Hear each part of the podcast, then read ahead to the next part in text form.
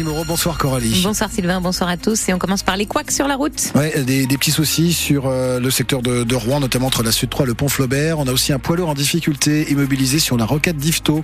Après le rond-point du, Leclerc, la direction de, Rouen euh, a été signalée, plus précisément euh, près de, la rocade et de la grande route qui met à, à Saint-Clair. C'est très dangereux. Merci à Josiane en tout cas. 02 35 07 66 66. On fait la route avec vous. Et c'est le retour de la pluie. Ouais, la pluie cette nuit, la pluie demain.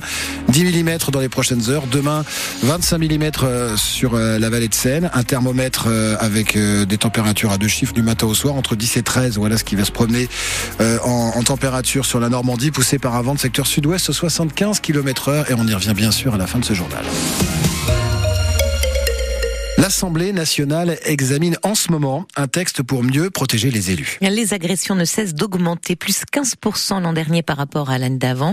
Dernier exemple en date chez nous, vendredi dernier, un adjoint au maire du village de Beaurepaire, 500 habitants près d'Étretat, a été agressé physiquement pour une banale histoire de stationnement de voiture.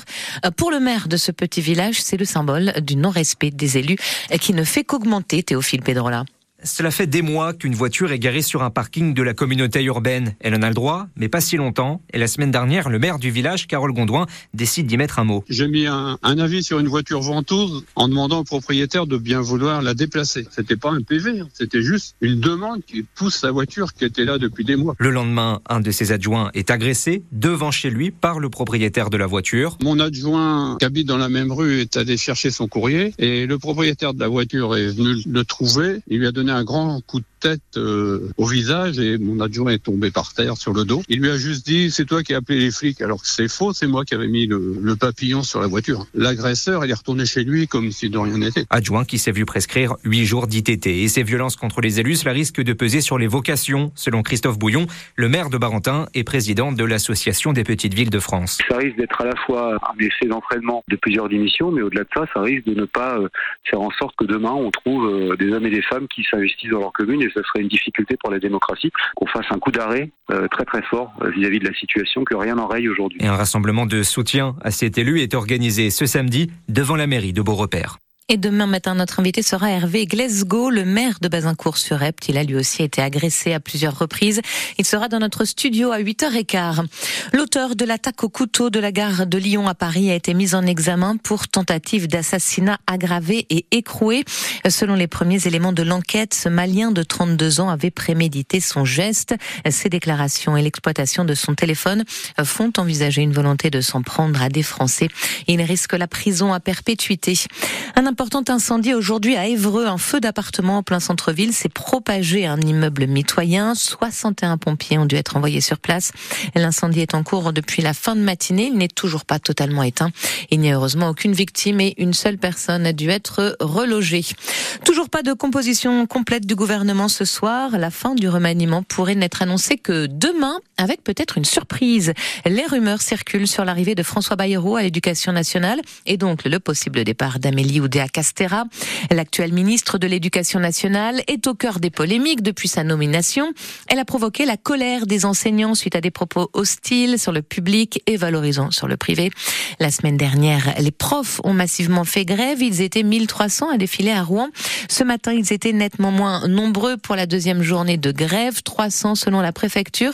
Mais plusieurs actions sont menées dans les établissements scolaires pour protester contre les suppressions de postes. France Bleu Normandie, 18h04, c'est des enjeux climatiques dans la région, la montée des eaux et les risques d'inondation. Des dispositifs de sécurité sont donc testés à Saint-Valery-en-Caux. Une expérimentation est lancée jusqu'à l'été prochain. Une sorte de bâche flottante qui, installée, pourrait protéger les habitations des épisodes réguliers, des grandes marées en bord de quai. Face à cette montée des eaux, de toute façon, plus le choix, il faut des solutions, estime François Deshaies.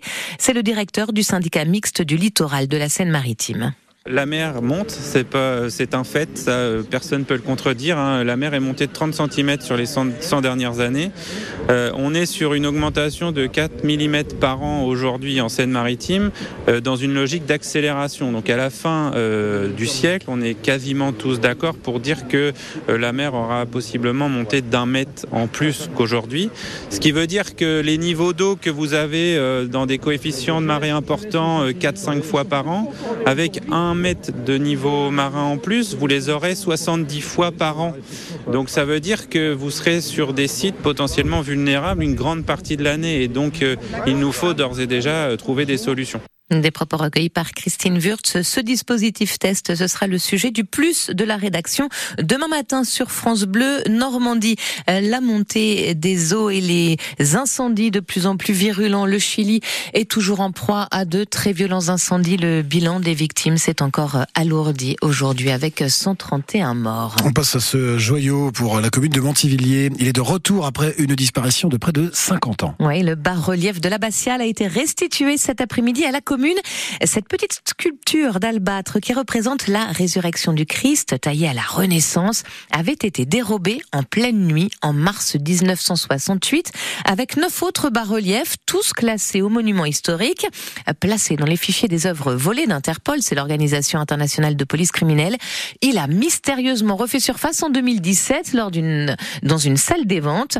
Et après de nombreuses démarches, des retards liés au Covid, il a pu être rendu donc cet après-midi à Montivilliers. Le maire Jérôme Dubost était très ému bah, beaucoup d'émotions parce que c'est le bien public et on est ravi qu'il retrouve bah, sa ville d'origine, euh, Montivier, et on lui souhaite évidemment de rester ici et on va le protéger bien évidemment et puis l'exposer euh, avec l'autre albâtre qui s'appelle Sainte-Catherine. Donc on a la résurrection du Christ et Sainte-Catherine qui seront exposés lors notamment des Journées du patrimoine et puis prochainement nous allons les mettre dans une vitrine au sein de la bibliothèque euh, Condorcet. Les services du ministère de la Culture ont observé dans un catalogue de vente d'une grande maison une pièce qui était référencée et donc de là évidemment ils ont stoppé la vente et ils ont récupéré la pièce pour pouvoir évidemment euh, la mettre euh, sous cette lait parce que c'était un vol. Il y a une enquête en cours et sachez que toujours euh, les autres albâtres sont toujours fichés chez Interpol puisqu'on recherche de ces albâtres volés ainsi que trois tableaux. On se croirait chez Lupin, des propos recueillis par Lila Lefebvre. Les photos sont à voir sur francebleu.fr. On termine avec du sport. Il y a du basket ce soir, de la Pro B. Rouen accueille Ex-Maurienne. C'est à 20h à Kindarena. La LM Évreux de son côté se déplace à Port-Orthez.